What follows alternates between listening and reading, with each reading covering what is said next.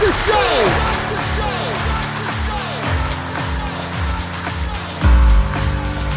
You have all made it to the dance.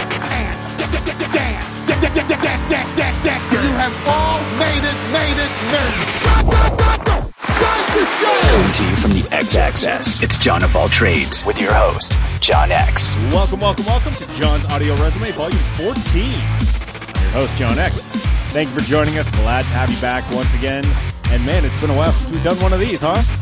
In fact, it has been about 17 months. It was March of 2019 when last I did a John's Audio Resume. And when I left you, I had just quit working for that fucking energy drink that I hated with the power of a thousand suns. That job was by far and away my least favorite job I've ever had for reasons that I could go into here again, but I'd prefer not to relive that chapter of my life. So if you're interested, go to johnofalltrades.us, check out podcast tab, and under there you'll see John's audio resume. You'll see all 13 entries that lead up to today. Now, it's interesting. I wasn't sure if I was ever going to do this episode because on this show, I only ever refer to my corporate gig. And it's a job I did for what? Four and a half years? Something like that? Five and a half years, maybe? Nope, four and a half years. And I wasn't sure if I was ever going to talk about it in this way, but here we are. It's August of 2020. And not that long ago, this company announced it was getting acquired. So, it's no longer going to exist in the form for which I worked for it. Many of the people that I worked for are no longer there, so fuck it, let's talk about it. I was public relations representative for Noble Energy. Now, Noble is one of the two biggest oil and gas companies in Colorado. At the time, in particular, it was Noble and Anadarko. They were the two leaders in the DJ Basin, the Denver Julesburg Basin, and they were going great guns. Big companies, uh, continuing to grow. Oil and gas was kind of on the upswing. At the time I joined, going through a tough time because BP was so kind as to poison our Gulf by leaking oil for however many days in a row that was. Thanks a lot, BP. Quality work there. Noble operated in the Gulf of Mexico, and Anadarko operated in the Gulf of Mexico, and everyone was freaked out about what was going on. Not only the environmental disaster that was happening, but potentially what was going to happen that was going to end the industry in so many ways. So, I'm toiling away at the energy drink. BP spills a bunch of oil in the Gulf. The man who came to be my boss gets together with me. He goes, I only have a little bit of time because have you heard about what's going on? Deepwater Horizon, the Macondo well, Gulf of Mexico? I go, yeah, I hadn't. I'll be honest with you. I was stuck in energy drink hell. So I was busy fielding pitches from like shitty motocross riders and like dumbass cage fighters and sponsorship invitations for fucking skydiving festivals and rodeos and all sorts of shit. But I go, yeah, of course. And so, you know, I had a background in oil and gas. I grew up in that industry. My dad had worked in the industry for as long as I'd been alive. And when I worked at the PR firm, that was the majority of my client work. So I understood it kind of front to back. And he goes, All right, let's see what you got. I showed him my resume. I had like a whole portfolio of stuff that I did. And he goes, This is great. It's going to take me some time to navigate the channels. I got to get this approved. So can you hang in there? And I go, All right, I'll do my best. I lasted another month. That was it. That was all I could do. I went back there and there came a time where I'm like, I can't fucking be here anymore with this terrible, dumbass, tyrant, meathead, jock, douchebag boss dealing with these terrible people and their shitty festivals. I got to get the fuck out. So, found a side door, had to go crawling back to the PR firm. That was a good feeling where you go, Hi, yes, I know I left here and I know I said some weird things during my exit interview. I was such a pissy, ornery, just pain in the ass employee in so many ways that the fact that they took me back at all is either a credit or a detriment to them. I like to think it's a credit. Those people at MGA Communications had the biggest hearts.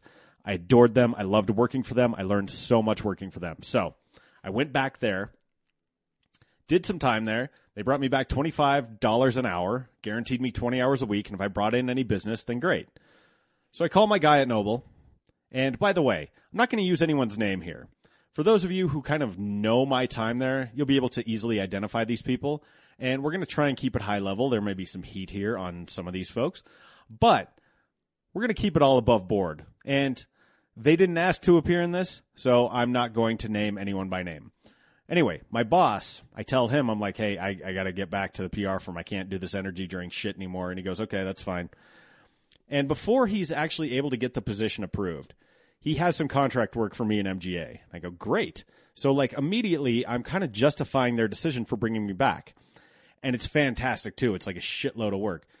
They have a new development play in Southeast Wyoming, so they got to interface with the public. So, we get together, we put together this whole town hall. Each station is like manned by a different department. So, it's like a walkthrough. People in the area who like live there who get notices that, hey, oil and gas development's coming to this region, which by the way is what happens despite what you'll hear sometimes in the news. We have to do a lot of notification. We sent out a ton of letters, we invited them to this open house, and we said, okay, here's how geology works. Here's how land works, you know, leasing, and here's what split estate means. There are some people who own the minerals and some people who own the surface rights. And then you go into drilling. Here's what drilling looks like. Here's the components of it. And then here's completions, which is where fracking happens. So you've got very, very tight rocks with oil and gas trapped in it, you have to fracture them. So you create these very small hairline fractures, and the oil pumps out. You seal off the rest of the groundwater. It's a whole involved process that I'm not going to get onto here. But here's how it works. So they got to see that part. And then here's what it looks like when we're done. So that's all like all the regulations we have to follow, all the reclamation, everything there. So this is like a huge project. And then the business unit manager was also speaking at a number of different places. So they asked me to staff him at that. So I drove around Wyoming, just kind of followed him around, and it was great. We hit it off. He said, I'm going to recommend, like, I'm, I'm going to give who would be your boss more juice, I guess, when he talks to HR and, you know, when he works it up the chain. And so I, I think this is what we need, especially as the company gets a little bit more high profile. So I go, great. So it's like December. It finally gets approved. I start working there. And what's funny about it is I'm really excited to work there. And my boss is kind of on the go. And so my first day, he said, Hey, welcome. Glad you're here. I got to go catch a plane. I'll see you in a week. I'm like, Okay, what should I do while you're gone? He goes, I don't know, man. You'll figure it out. Um, meet with people, learn as much as you can, read as much background material on the company. Yeah, you'll uh, you'll figure it out. And I go, all right. Um, see you later. Thanks for hiring me. And so I didn't see him hardly at all, all the way until Christmas. And I had to go in over Christmas. Like everyone, like the office was closed. There was hardly anyone in there. But I would go in and just take meetings with people. And I saw him in there. He went in when no one else was in there because he's a genius and he was like catching up on his mail and just doing stuff. And I said, "How am I doing?" He goes, "Well, you're taking meetings. You're putting out work product. You're you're just getting together. You've got presentations scheduled." He's like, "You're you're doing great as far as I'm concerned." And here's one thing you need to know. I don't care when, where, or how you get your job done. Just get it done. Just let's let's talk about what needs to be accomplished. Hit me up for that anytime and I'll back the plays you make. Like I, I'll be your supervisor and I will run it up the chain. I go, what else can you ask for from a boss? This is without question my favorite boss I've ever had, at least as far as a company setting. Clients are a little bit different. I adore pretty much all the clients I have and have ever had, with one notable exception that dicked me out of $14,000 last year. That's an entirely different episode. But when it comes to bosses, he was about as good as it gets. And so I would have walked through fire for that guy. And I worked my fucking ass off for him. Literally. I would like work nights, I'd work weekends. He put me in charge of the charitable giving portfolio. And so I was like vetting all these opportunities. This was my favorite part of the job, by the way, because when you work for a company this big, you know, they, they see that we're investing at least a billion dollars a year into Colorado. I mean, they see dollar signs, and they should and a company should be obligated to give back. So that's part of what my job was. And when I got to call charities and be like, hey, you know, we're doing this for you for $25,000, for $50,000. Sometimes it was as little as five. The response that you get is such a high because you go, I'm making a material difference here, and I get to be the person who actually experiences that. It reminds me of the end of Erin Brockovich when she brings, what's his bucket, Aaron Eckhart out to like the family that she's been working with, and she gets to tell them that they won three million dollars from the settlement with PG&E. She goes, "I want you to see what the work I've done means to people because I couldn't do it without you." So getting to be that person, man, what a time! Now, granted, there was some less cool stuff where you're working for an oil and gas company, things are going to happen, right? On one of our sites, for instance, this isn't a big deal, and I don't think I'm speaking out of school when I talk about this. We found a bunch of dead birds, and we had to have our environmental people, we had to have contractors and consultants go out there and see what was going on. But they call in PR because, you know, a bunch of dead birds on an oil and gas site doesn't look so good. And so we got to figure out what's going on. How do we talk about it? What are the legal ramifications? So I'm in there with legal. I'm in there with environment, health, and safety. I'm in there with the business unit managers. And that can be really, really stressful. When you're talking to the media, that's not always the most fun either. But, you know, it's all part of the job. You are in corporate communications. A lot of moving pieces here. There are so many fucking people to meet because this business is enormous. And so at the time, there were three business unit managers. Like I said, I started working for one. Those projects went great. We wanted to do something similar to kind of that what did I call it? Open house where people come and they look at all these exhibits. And so I'm like, all right, well, we did it for this one. Why don't we just adapt it for this other business unit? And turns out those two business unit managers didn't see the world the exact same way. And I found myself just eating shit again and again and again. And it was weird because I'm like, what is happening? Like, it, I've done this before. This seems like it should go smoothly. And he calls me on the phone and he goes, What works for that business unit manager does not work for me. The quicker you learn that, the better you will do here. So I'm out across the state. Like I'm in Grand Junction for something with yet the third business unit manager. And as I'm coming back, the world is coming down around me. So what I do is I realize I'm fucked here if I don't get this right. Like this is going to be a big problem if I don't get buy-in. So what I did was I sat down with his chief lieutenant as soon as I pulled in to the garage, I went straight to her office and I said, Look, I know I'm eating shit here and everyone's pissed at me. And help me. I need help. And I just fell on my sword. I ate a huge shit sandwich and I go, Let's start over. What do we need? How can I be of service to you? I am dedicated to you now. And that softened her immediately. And she goes, Okay, great, perfect. We're on the same page now. I'm going to help you. And so got help. That project ended up being successful, and I go, okay, great. That's uh, that's a load off my mind. I'm not going to get fired in my first year, thank God. Now, first year lapses, and it's really good. It's really hard. I'm on the road like a lot. There, that August of that year, I think out of something like 25 work days. No, that's too many. Like okay, put it to you this way. Out of 30 days out of the month, I was on the road 23 of them. Going to Houston, going to DC, going to Wyoming, going to Wyoming again, going to different parts of Colorado, but I am just on the go. I am out of town. It's wild. At the end of the first year, my boss calls me. I'm driving home, and I'm like, I'm like, I'm going home. It's almost the holidays. Like what? What? And so it's my one year review. We didn't even actually have a formal review, and he goes, um, you want to know what your raise is? I go, uh, yeah, sure. And so I don't want to do this in real dollar terms, so let me think about it. So um, he essentially got me like it was more than a 10% raise. So I want to say it was like a 12 to 14% raise. That was my first year. And I'm like, fat. Like, this is fantastic. I'm working my ass off for you. You recognize that, and you're rewarding me for it. What a day. What a time to be alive. What a company. I'm thrilled. Cut to bonus season. So that'd be February. So I've been there a year and two months, right? And I'm on my way to Houston. I got to go do something down there. And he calls me and he goes, Yeah, I just handed in my resignation. I go, You motherfucker. And I'm like, good for you. I'm thrilled for you. He told me where he was going. It seemed to be working out really well for him. And I go, I'm pissed though, because I love working for you and it's not going to be the same. We just got this new VP and I don't know how to feel about it. Well, it turns out he'd done some asking around and he knew he wasn't going to function really well with this new VP. I'm kind of stuck at this point because I can't change careers and nor do I especially want to.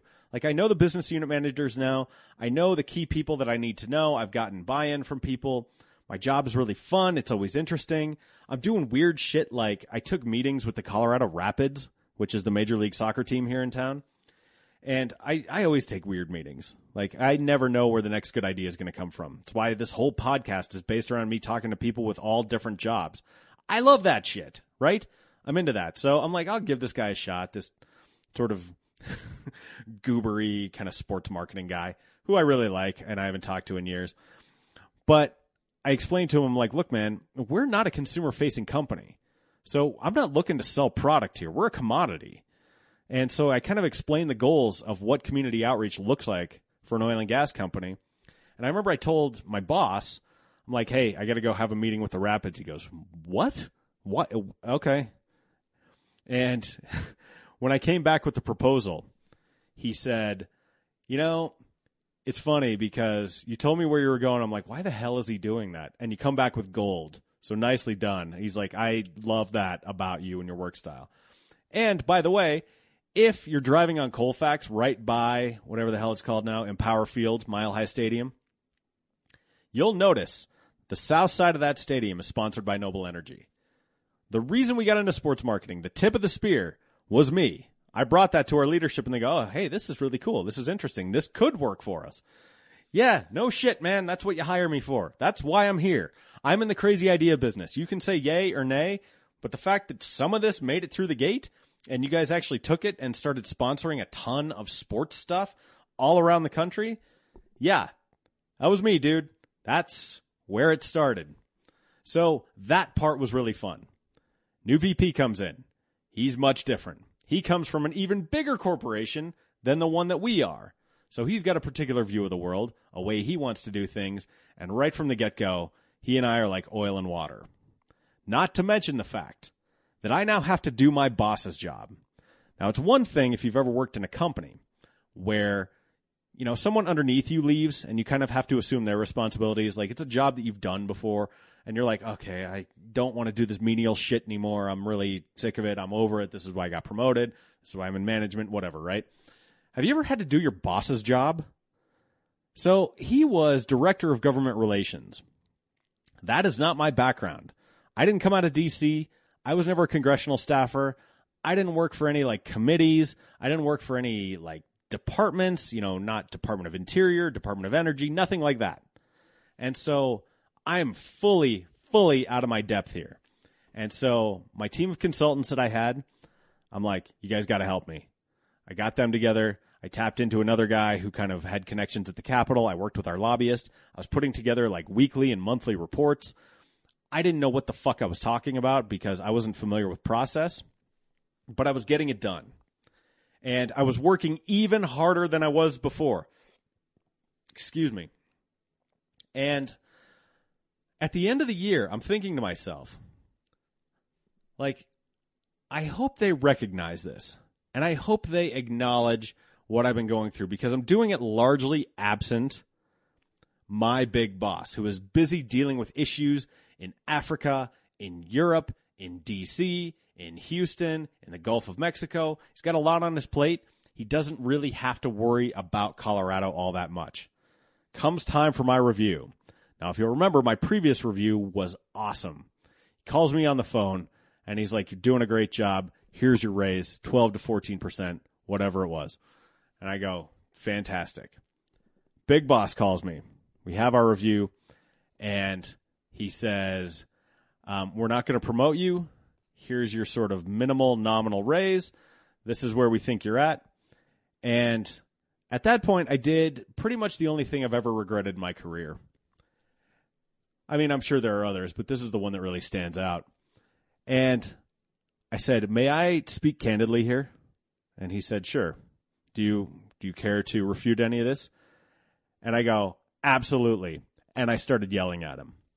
And I was really really pissed off. So, let me think. This I was 30 years old. I had broken myself down mentally. I was sick almost the entire year. I was on the road constantly. I was taking shit from all sides. And I just lit into him. And I told him all the ways he fell down. I used a bunch of profanity. And in retrospect, that was really, really uncool and not a good move. But what can I say? I was a raw nerve.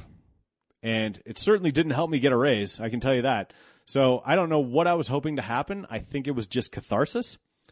But ultimately, yeah, that sank me quite a bit. So I'm two years into this company now, and I'm kind of behind the eight ball. So as my reward, instead of getting a raise, I got shipped off to leadership training. Week long, Colorado Springs. Admittedly, pretty badass. It was like uh, a full week down at not the Broadmoor, but one of those other ones that's down there. There's like three awesome resorts, like Cheyenne Mountain Resort, I want to say is one of them, or uh, Garden of the Gods with the Kissing Camels. I don't think it was that one. I think it was Cheyenne Mountain. But uh, it was like seven grand to get in, and you had to get evaluations from like 20 people that you worked with. They had to fill out these long, long questionnaires. They took like 40 minutes to fill out. And I can tell you there is nothing quite as uncomfortable as sitting there reading honest feedback that people don't think you're going to see about who you are and what your performance is like. Um, everyone who was in that room. So this leadership training, people fly in from all across the country to do it. And I'm in there with leaders from all sorts of industries. One guy worked for Kinder, which is the, uh, no, not Kinder, whoever the parent company is of Nutella and like Ferrero Rocher. I think it is Kinder actually. And so like he's in there. A guy who worked for like um, like a foundry is in there. This chick who worked for Planned Parenthood is in there. And then there's like commercial real estate guys and you know just every kind of corporate goon you could expect and nonprofit people and everyone's sitting there reading the feedback about them and it's like everyone was forced to watch a snuff film. It was wild. But they have you do a bunch of team building exercises and you work in these small groups and it's great. Like it was really, really fun, really rewarding. I went in totally skeptical because, I mean, back in who I was until I think until I started working for myself, I was really kind of just shitty and just a pain in the ass to work with. And so, having now gone through this, I'm like, okay, this is great. And so I came back with a whole new approach. Uh, it was fantastic. I had this great idea to build the ambassador program, which would help our employees talk about the things that we did with a great deal of nuance and care and demonstrating that, you know, if people have questions or concerns about oil and gas development, it doesn't mean that they're crazy. They can be wrong. People are entitled to be wrong. It's okay to be wrong, but it doesn't mean that they're crazy. So don't treat them as such. People have read what they've read. Okay? That's fine. Acknowledge that. Hey, if I'd read what you read, I'd probably be afraid of this industry too. There are a lot of terrible things out there. Can I help you fill in the other side of the picture? Can I give you more context? Can I maybe counter some of what you've heard with my own experience? And that was super useful. I did 25 of those. I want to say, yeah, like 25 of those. And they were like three days long. It was amazing. It was like my favorite thing to do. It got to combine teaching with PR, with public speaking, with all sorts of great stuff that I just love. So this was like my favorite thing that I got to create, and they put me on it almost like that was the bulk of what I was working on as they got more people to work on the team, and I no longer had to do my boss's job either. So things are going great, and I'm feeling a little bit refreshed. I'm kind of getting recharged. Then the floods happen, and it's 2013 September, and a couple of things happened. One, as the rain is starting to fall and the floods are starting to happen more and more, I get a call from a reporter, one that I like, one that I have a good relationship with. That's one of the weirder parts of being in public affairs and public relations is you will maintain relationships with reporters, which I think for some people in a professional sense, they spend their whole lives just trying to avoid talking to reporters. I maintain relationships with them. It's one of the stranger parts of the job. I tell her she's like, you know, are are you guys prepared for this? How are you feeling? And I said, we have no official comment. Okay, note that we have no official comment, but we're feeling pretty good about it. This seems like it's going to stay east of I 25, and most of our stuff is west of I 25. That ended up being not true, but I told her we had no official comment. She went ahead and published it anyway. So I got tons and tons of shit for that, which wasn't my fault, which I tried to explain to everyone. No one cared. That's kind of the culture of this company. It was very passive aggressive. For instance, I gave a presentation at the Sterling Rotary Club. So, Sterling, Colorado, uh, also known as, hey, you're almost in Nebraska. And I went up there and they basically transcribed my entire speech. Whoever the reporter was basically just took notes on the entire thing and wrote that as a whole two full page article. I read it and I sort of have a sense. It's like a quarterback, you know, when they have a stopwatch in their head about when the pocket's going to collapse. When I'm reading an article, I kind of know where it's going to end. I got to that point and then it kept going and it kept going and it kept going and it kept going and it kept going. One line in there said, uh, referred to me as director of public relations. I had never ever called myself that. Like that's not on my business cards. I didn't have it on the slides. I never said that. That was something she got wrong. But apparently, I had a lot of heat behind the scenes for that. What the fuck? What is that? Just ask me about it. It's like, oh, so you gave yourself a promotion. I did no such thing, you ass. I, I didn't write this fucking article, okay? Like, stop putting words in my mouth and stop assigning me shitty motive. I didn't do that, okay? That's not my fault. So, floods happen. Again, not my fault. Sounds like I'm belly aching, and I am, but whatever. This was years ago. Who gives a shit at this point? Second thing that happened the business unit manager, who's in charge of this entire area, doesn't handle crisis all that well. Kind of all over the place, uh, kind of emotional, kind of uh, impulsive, impetuous. He's given me like 10 different things to do each day. I can't do them all. I'm not getting support again from Houston because me and my big boss are like oil and water. And as I'm up there, I'm getting ready to take a photography and a video crew out there to document some of, you know, what it looks like out there, what the damage is, what we're doing, putting this thing together. And I get on the phone with him and he's got this really, really shitty tone with me. Just being a total passive aggressive dick about it. And I'm like, do you want me to punt this? Like, I mean, we hired these guys, we still have to pay them, but like I, I will do what you need me to do. And he goes, no, that's fine. Just go out there. I go, all right. So I don't think anything of it. Come to find out later, during the course of an executive leadership call, he starts shooting off at the mouth about me, starts saying just terrible things about me, about my performance, about how dissatisfied he is with me. And my big, big boss, so not the one I'm like oil and water with, but his boss, is on that call. It was about time for my review. I was in line for promotion. I was in line for a raise. Evidently, based on this one asshole's comments, that was all torpedoed. That was no longer on the table. That was told to me by my direct supervisor. And I said, "What did he say?" He said, "I'd prefer not to. You, you don't don't worry about it." And I go, "Uh, don't worry about it. Yeah, I think I'm gonna worry about it, man. Like, we're, we're talking about my career. This is my future. Like, what? What do you mean? Don't worry about it. And he never told me. But I was taken off that crisis uh, situation, you know, with the flood and all that. Thank God. Whatever. Fine.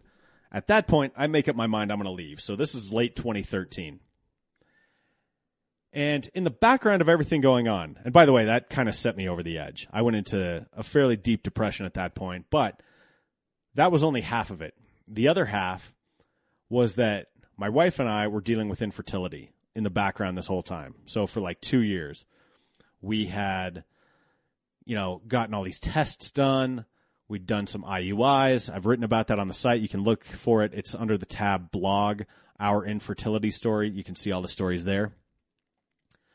But both these things are happening. I'm having some professional turmoil, and then anyone who's ever gone through infertility can tell you what a toll it takes on you mentally what a toll it takes on your partner and what a toll it takes on your marriage.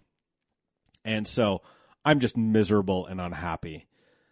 And I decide I got to get the fuck out of here. I'm leaving. And so I'm all set to quit. But lo and behold, February of 14, my wife gets pregnant, which is great, great news. And we're thrilled. It's exactly what we want. But I go, well, shit, I can't fucking, I can't leave now. Like, I can't be starting a business while my wife is pregnant. Like, I kind of got to hang on and we got to have the health insurance so that we can pay to have this baby. Which, by the way, this country is broken if that's a reason for you to stay and to continue to be unhappy. But I decided to tough it out. So I'm like, okay, baby's due November 1st. So, okay, I'll be out for like two weeks.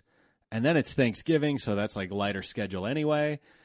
And then, well, shit. I mean, Thanksgiving, you may as well stick around through December where nothing happens and everything's pretty slow. Okay. So I'm staying till the end of the year. Well, god damn it, if I'm staying till the end of the year, then I got to at least stick around till February for bonus season. And I'm like, Jesus Christ. Okay. I had to do this for a year. And thankfully, I have this ambassador program to keep me busy. I'm kind of keeping a low profile. I'm just, I'm trying not to ruffle any more feathers. I'm done with that. And in the background, I'm like, okay, I've always wanted to start this podcast. Let's do that. And so started that up in March of 2014 and basically banged out as much as I could because I knew if I didn't start it then, I was never going to do it. I was never, ever going to do it once that baby was born. I had to know what I was doing and be good at it so that I could continue to do it. And lo and behold, here we are, six and a half years later. We're still going strong. Let's fast forward now to the end of 2014. Baby's born, healthy, fantastic. Everything's going great. And I get called into a meeting. And this meeting just shows up on my calendar. I go, okay. And and it's titled something weird. It's titled something really nondescript. And have you ever got called into a meeting where you get in there and you go, oh shit, this meeting is about me? Whoa, okay, wait, why? I'm in here with my boss, my direct supervisor, and my old direct supervisor. What is happening? And my big boss, who was not great at conversation, uh, not conversation, uh, he wasn't particularly great at that either, as far as I recollect, but he wasn't great at confrontation. And so he starts alluding to something that I've written, but he won't tell me what, and he won't tell me where. And he said, You're saying bad things about the governor? And with regard to this job, and I'm like, What are you talking about? I I don't I can't tell. And he there's some phrase he uses. And basically he's alluding to the origin story on johnofalltrades.us. So if you go there and you click on JOAT origin story, you'll see a story there. And it's basically about having burnout from a really cool job. Even if you have a cool job, you'll get burned out. So the basic crux of the story is I'm in the elevator, I'm wearing a suit, someone asks me, "Hey, where are you going?" and I say, "Oh, I have to go to the fucking governor's mansion again." And he's like, "Oh, wow, okay, you have to go to the fucking governor's mansion again. So sorry for you." And I go, "You're right. That's funny. Like that's that's a very cool thing." Um, but I've just I've had to go out every night. I want to go home. I want to just sit with my wife. I want to watch TV. I want to have like a peanut butter and jelly sandwich, and I don't want to do anything because I've been on constantly for what feels like the last several months. So I'm like, you're right. No, this will be cool, and any other time it would be cool. That's the nut of the story. Yet it's somehow conveyed or construed that I'm saying shitty things about the governor which I'm like, uh, you kind of missed the nut of the story. And also, who is your little spy here? Because if you'll notice, I refer to myself as John X. I did that on purpose so that it wouldn't show up in Google searches. So if anyone was looking for me, I can't remember if I put it on my LinkedIn or not, but whatever the case, I put some separation between my professional life and what I was doing on John of All Trades. They didn't see it that way. They're like, you were close to getting terminated for this. I'm like, why am I just hearing about it now? This has been up for eight fucking months, you cowards. And the thing that annoys me the most is I let them off the hook too. I should have made them tell me exactly what they were talking about, but I guessed because I was socially uncomfortable. And I said, Oh, you must be referring to this. And then I explained it. I tried to be lighthearted. I tried to diffuse it. And I walked out of there. I'm like, Ah, you candy ass. Like, make them, make them tell you why you're in here. And I didn't do that, but an opportunity lost, whatever. So I've got my new supervisor and I tell him the whole story. Everything from my old boss who I loved leaving to, you know, get the the promotion story where I yelled at my big boss to, you know, leadership training to this most recent episode and he goes, "Why are you still here?" I said, "I don't know and I don't know that I will be for long." And he said, "Okay." He's like, "Well, this is a small town. So if you're looking to get out, I will help you land softly because no job is worth that. I go, okay, great. Thank you very much. And I mean, that, that was like one of the first kind of honest moments I'd had in a long time at that company. So cut ahead to February. It's bonus season. I'm getting ready to uh, pull the emergency handle. I'm kind of quietly working in the background on my off hours and on my weekends, talking with people, meeting with people, building the website for Deft Communications because I, regardless, I'm getting out of there one way or the other. Come to find out, they're doing staff reductions. And I go, okay, well, maybe they'll pay me to quit then. Maybe I can still get out of here, but that will soften the landing by even more. Hmm. All right. So again, I'm waiting it out. And every day I'm driving into work and I'm just dreading it you know, because I have long since passed my time there where people are into my vibe um, to where I feel like I have a future in this company to where my project work has started to erode. It, all my stuff has been handed off. I'm going in basically daring the internet to bore me.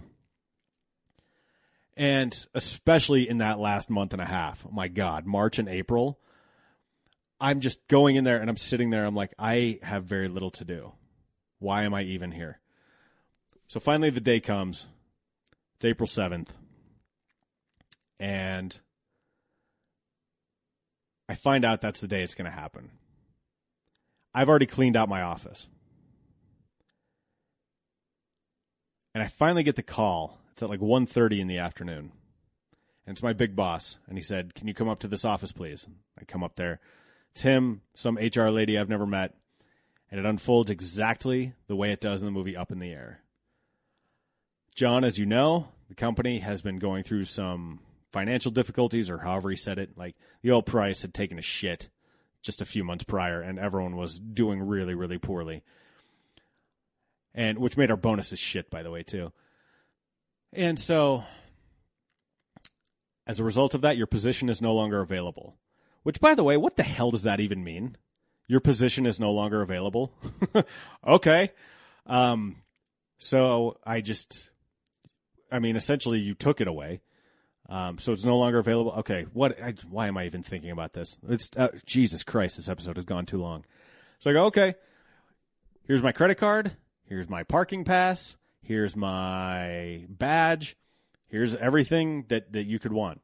Um, Thank you for the opportunity. See you around town. And I left, and I felt great about it. And the only thing that was weird is one of my coworkers was the one who had to walk me out. And so he walks out of the office. He goes, "Oh Jesus, they didn't tell me it was going to be you first. I'm like, "Ah, don't sweat it. You're a good dude. I kind of knew this was coming." Go down to my office. He's like, "We can ship your stuff to you. You can carry out what you can fit, you know, kind of in your arms, but we'll ship everything else." And he's looking around. He goes, "Did you already move out of here?" I go, "Yep."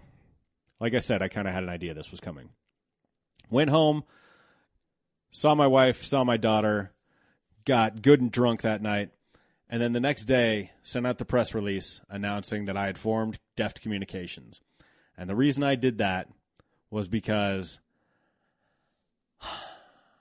A, I have a problem with authority, and B, I wanted to show them that I was better than what I had demonstrated.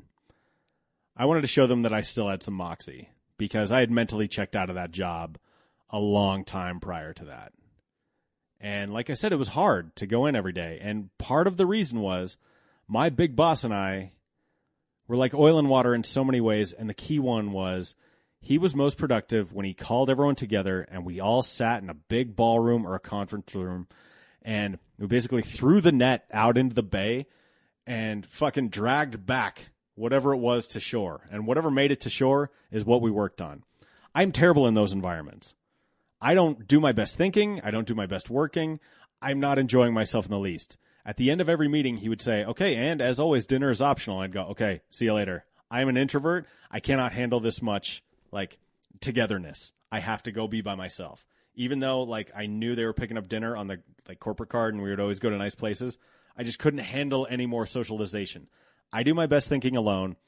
I like when I'm at my desk banging out work product, that's when I'm most productive. That's when I'm most stimulated. That's how I get shit done. That's not how it worked in this department. So that was really tough for me. And I didn't do what I feel like was work that showed who I was. So, number one, I wanted to show them, hey, look, I'm better than this. And secondly, it's like, hey, you know what? Um, you laid me off. I already have my next gig. So it was just kind of a, a thumb to the eye because, like I said, I was much more ornery and pissy and just kind of a pain in the ass. I like to think I'm a lot better now. The extent to which that's true is up to you. And I'm cool with whatever you think because I'm in a place now where I kind of determine my own fate. And I'm not subject to the whims of business unit managers who don't handle crisis well or bosses who are afraid to tell me why they've called me in for a disciplinary meeting. You know, like, I'm much happier now that I don't have those pressures. And so ultimately, I loved my time at that company and I am grateful for it. And when I say I loved it, if you've been listening for the last 40 plus minutes, you go, really? Yeah, I did. And it's because of that ambassador program. I got to meet almost everyone in the company. I met people in every department, every walk of life, and I got to help them be better in their own lives. And the reason I say that is because that's what they told me. They said people would ask me questions about oil and gas and I didn't know how to answer, and it made me feel bad about what I did. Now I know how to have those conversations. That makes a difference to me. And I go, you know what? That makes a difference to me too. And I'm glad we did this. And I'm proud of the work that we did. So I'm grateful for my time there. Were there a few personalities I could do without? Yeah, absolutely. Are there some people I hope I never see again? 100%. But the vast majority of the folks I intersected with, I adore. I get to work with charities. I got to work with nonprofits. I got to build relationships through trade associations.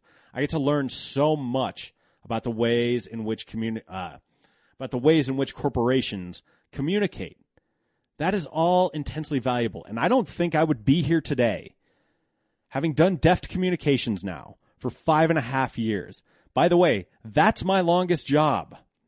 How fucked up is that? That is my longest job I've ever had, and it's still going. I couldn't have done that without the experience I got at Noble. So I will always value my time there. I will always appreciate the experiences and the lessons learned.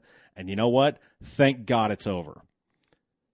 Godspeed to everyone who's still working there, who I worked with.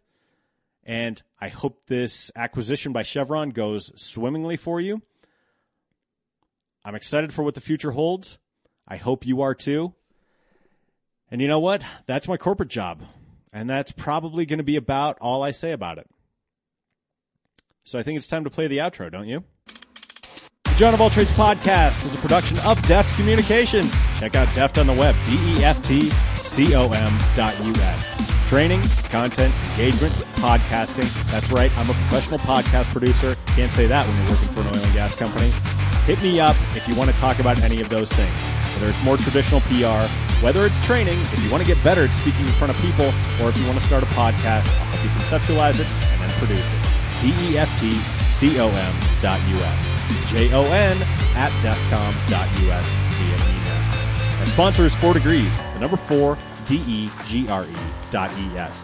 Anything you're doing online, Four Degrees can help you do it better. If you're building a website, doing some online advertising, social media marketing, Four Degrees will help you optimize that. It will get your message right and then get it in front of the people who need to hear it most. The number four, D-E-G-R-E dot E-S. Stay up to date with John of All Trades on social media. That's J-O-A-T Pod on cross platforms, Facebook, Twitter, Snapchat, Pinterest, and Instagram. New episodes drop on Wednesdays. Episode previews are on Facebook only. That's on Mondays. If you're listening on iTunes, Stitcher, or another podcatcher, leave us a rating, leave us a review, hit that subscribe button. All those things help John of All Trades. I'm back here next week with a brand new guest.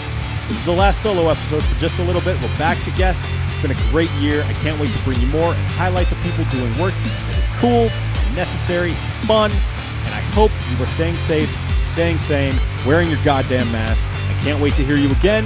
Until I do, say goodnight. That's good, Johnny.